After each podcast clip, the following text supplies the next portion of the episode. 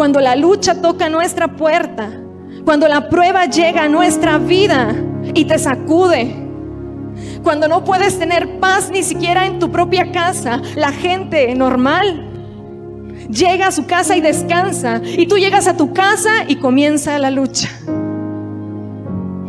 Y sientes que tienes luchas en tu trabajo, luchas en tu hogar, luchas con tu marido, luchas con tus hijos, luchas en tu matrimonio, luchas en tu economía. Cuando esas circunstancias te rodean, yo creo que no es tan fácil. Esas cosas malas que nos suceden, esos ataques que el enemigo te manda, hacen que te pongas triste, hacen que tú te deprimas. Hay veces que el enemigo cuando tú te has levantado a servirle a Dios, no solo levantarse a servir a Dios significa que tú estés aquí detrás de un púlpito. Significa todo lo que hagas desde que tú cruzas la puerta para entrar a una iglesia, a buscar a Dios. El enemigo empieza a atacarte con murmuraciones.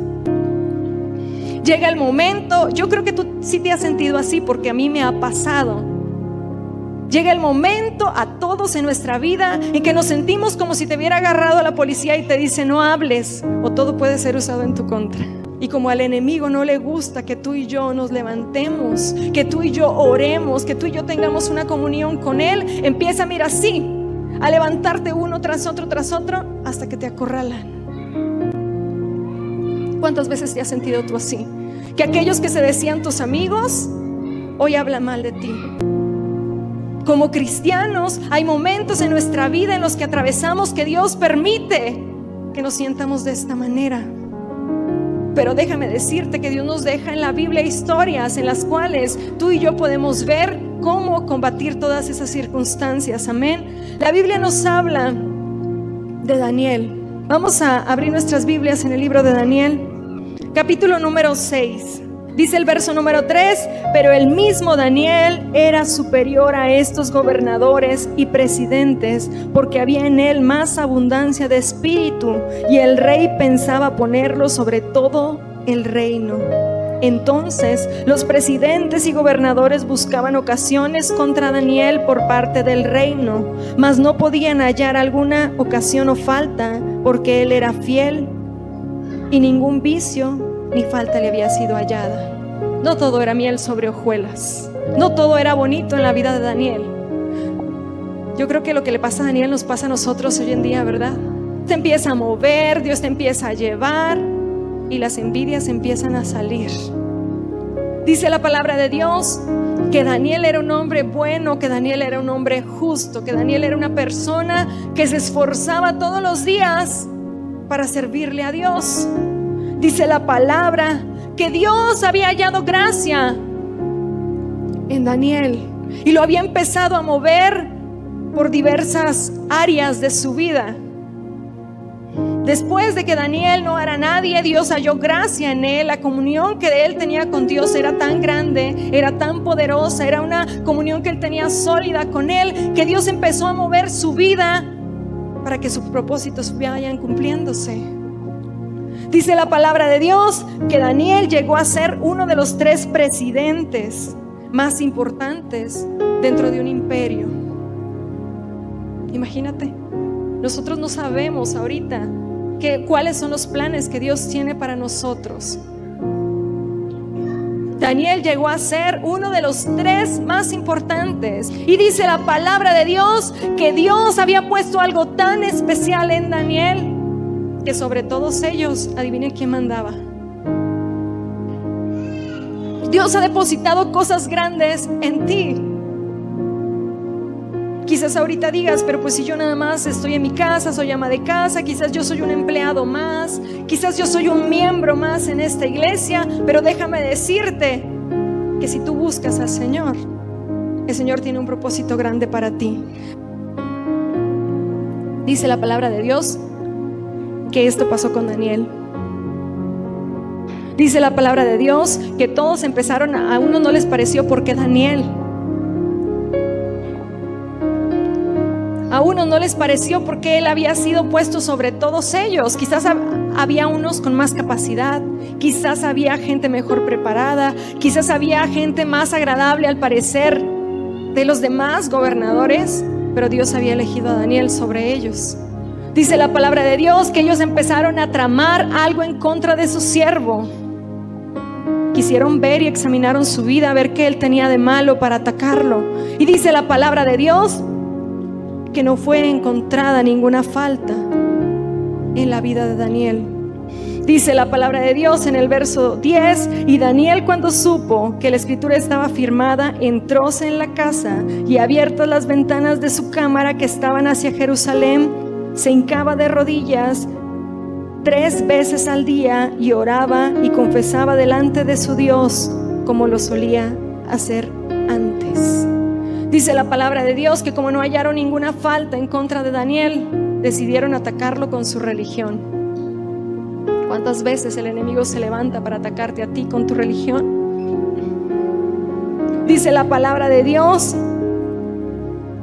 que estos 120 gobernadores se pusieron de acuerdo para que el rey firmara un decreto en el que decía que el que no hiciera la orden que el rey Darío había dado tenía que ser castigado y tenía que ser echado a un pozo, a un foso lleno de leones.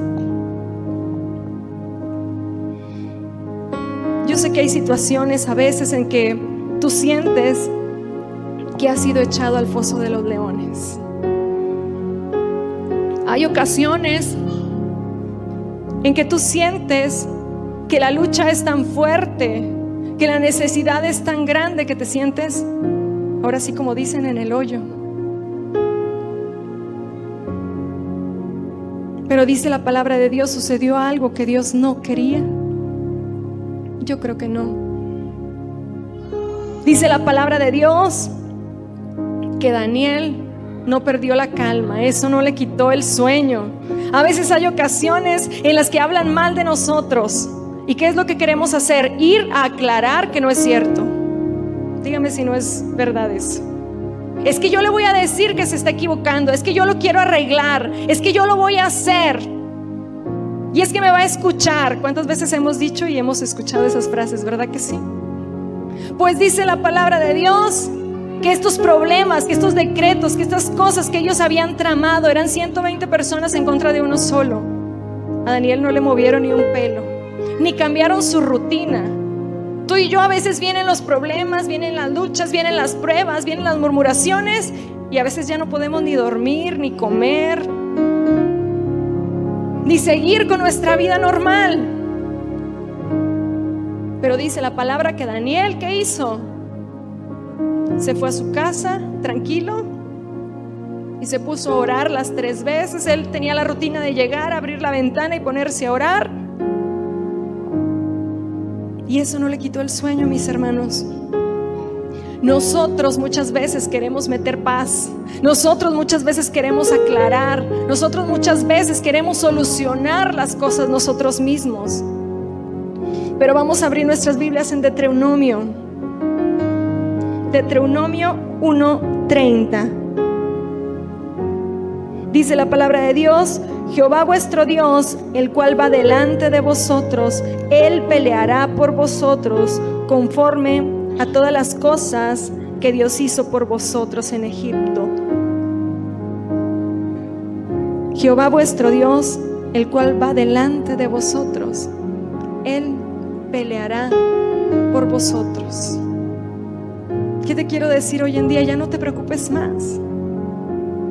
Ya no te preocupes más si tú estás en esta situación en la que Daniel se encontraba. Imagínate qué pensaba Daniel en ese momento. Él por la nada estaba metido en una situación difícil. Había hecho nada. Dice la palabra de Dios que él hizo su rutina, se fue a su casa, abrió su ventana sin orar las tres veces que lo hacía. Y como lo leíamos en el verso 10, dice como lo hacía antes.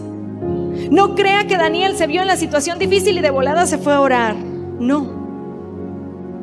Esto era algo que Daniel hacía continuamente. Quizás por eso el enemigo le había puesto precio a su cabeza. Y él lo quería ver ahí, hundido en ese foso lleno de leones. quizás en un momento de tu vida tú te vas a encontrar en ese foso. Quizás en este momento tú ya te sientes dentro del foso, rodeado quizás de muchos leones. Quizás un león pueden ser los problemas, quizás otro león pueden ser las deudas, quizás otros pueden ser el desempleo, quizás otro león pueda ser la infidelidad, quizás otros sean los malos hábitos. La reacción que las personas tenemos cuando un león ruge. Cuando el león ruge, a mí me ha pasado cuando he llevado a los niños al zoológico. ¿Qué hacemos? Yo creo que damos el paso hacia atrás. Ni quieres acercarte y si se mueve ahí vas para atrás. Son por lo regular unos ahí los vemos en la pastora tranquilos, pero imagínate suelto en un lugar donde tú no puedes salir encerrado, rodeado de leones. Yo me quiero imaginar cómo se sentía Daniel en ese momento. Yo le hubiera dicho a Dios si estuviera en esa situación, ¿por qué Señor? Si tú has visto que yo solamente he tratado de servirte a ti, de buscarte a ti, porque me has permitido estar aquí hundido en este foso lleno de leones. ¿Cuántas veces tú le has preguntado esto a Dios? Que están atacándote y están preparados para devorarte. Quizás tú te sientes acorralado. ¿Qué haríamos en esa situación, mis hermanos? ¿Qué hacemos cuando nos encontramos en esa situación en la que estaba Daniel? Dice la palabra de Dios que hasta el rey Darío sintió pena por Daniel. Dice la palabra de Dios que apenas encontraron que Daniel desobedeció el decreto y fueron a decirle al rey, yo me imagino en la historia que ellos fueron a llevar empujones al rey, a decirle, cumple el decreto que tú mismo firmaste, que aquel que no obedeciera iba a ser echado a este foso. Muchas veces el enemigo va a querer mandarte al foso. Muchas veces se van a levantar en contra tuya. Dice la palabra de Dios que estos leones no estaban a dieta, que tenían mucha hambre. Dice la palabra de Dios que querían acabar con la vida de Daniel. Esos problemas que tú tienes, esas situaciones en las que tú te encuentras, quieren acabar con tu vida. Ese momento en el que tú estás en, tu vida, en el que te sientes así rodeado, déjame decirte que sí. Quiere venir a tu vida la depresión, quiere venir a tu vida la tristeza, quiere venir a tu vida a matarte. Pero ¿qué fue lo que salvó a Daniel del foso? La comunión que Daniel tenía con Dios. Dice la palabra de Dios en el verso 16. Entonces el rey mandó y trajeron a Daniel y lo echaron en el foso de los leones. Y hablando el rey le dijo a Daniel, el Dios tuyo, a quien tú continuamente sirves, que él te libre. Como diciéndole el rey, Darío a Daniel, yo nada puedo hacer por ti. Ya nada puedo hacer por ti. Pero el Dios a quien tú continuamente sirves, que Él te libre. ¿Verdad que esto pasa casi siempre en nuestras familias? A mi mamá le llama la gente que no conoce a Cristo y le dice, ¿sabes qué? Ora por mi necesidad, porque el Dios que tú continuamente sirves puede hacerlo. Dice la palabra de Dios que Daniel fue echado al foso de los leones.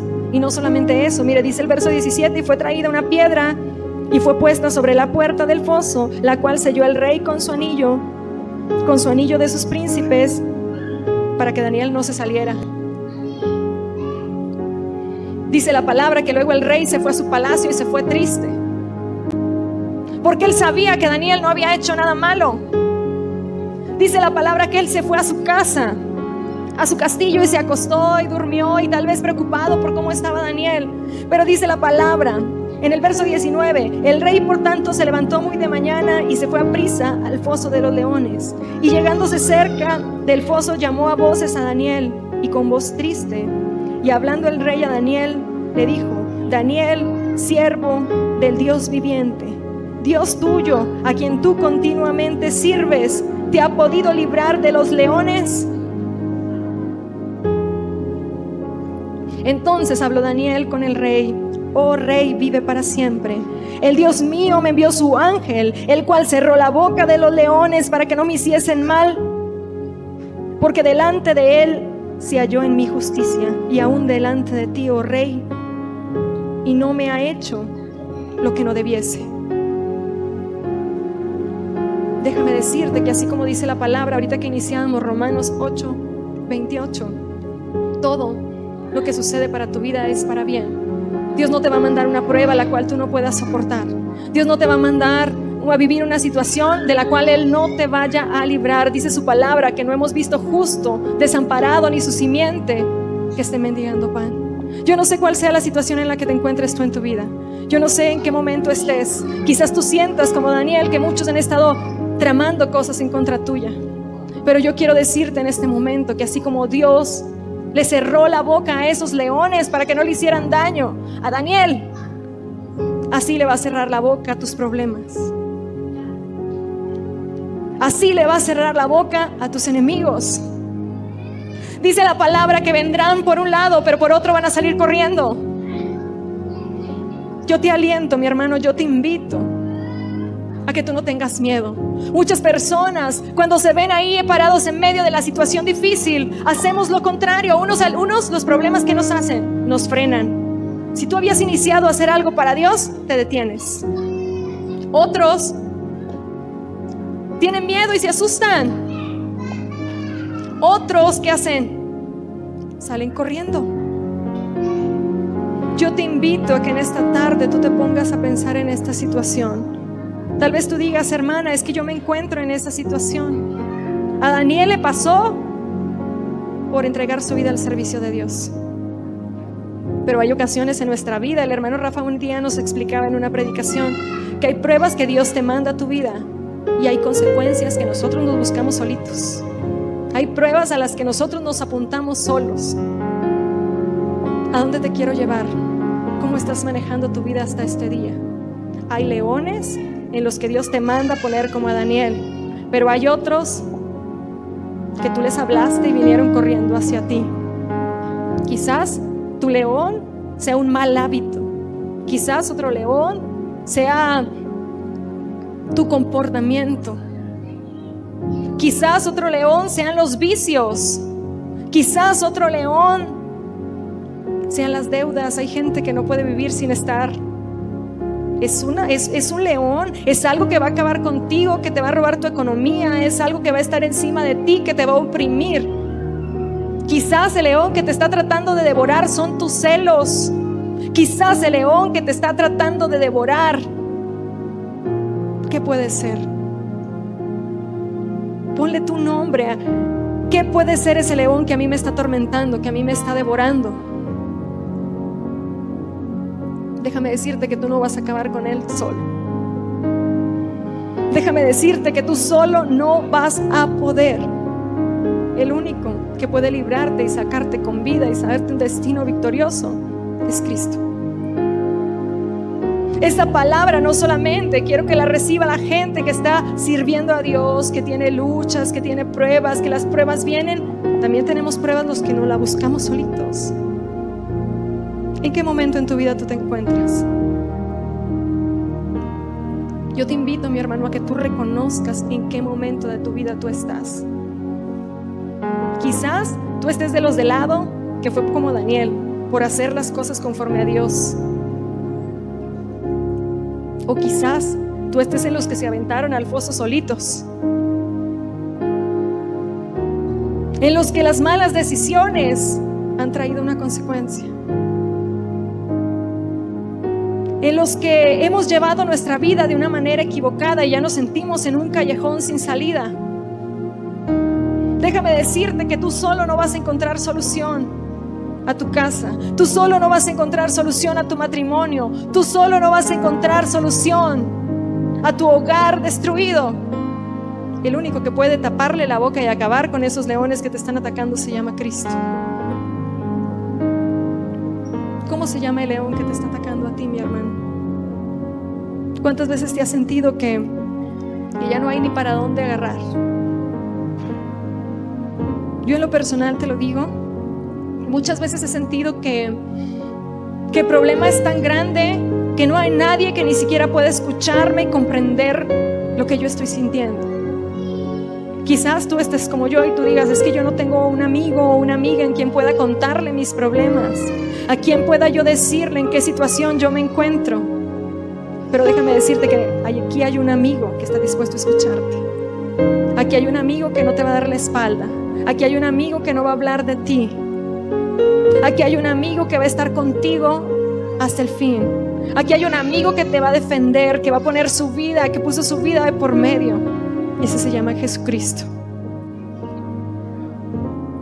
Muchas veces yo me he sentido en este tipo de situaciones. ¿En qué situación estás tú? Yo te invito a que tú hoy reflexiones. A que tú hoy reflexiones y digas la verdad. Señor, yo reconozco que yo solito me aventé al foso, quizás. O tal vez le digas a Dios, Señor, yo sé que por servirte ellos me han rodeado, pero tú puedes librarme. En ambos casos Dios puede librarte. Yo no sé cómo tú te sientas el día de hoy, pero yo quiero decirte que Dios está aquí para liberarte. Tal vez tú tengas vicios, tal vez estén las drogas en tu casa, tal vez esté el alcohol, tal vez haya diversas situaciones difíciles pero el Señor puede. Yo te invito, mi hermano, a que no se nuble tu visión.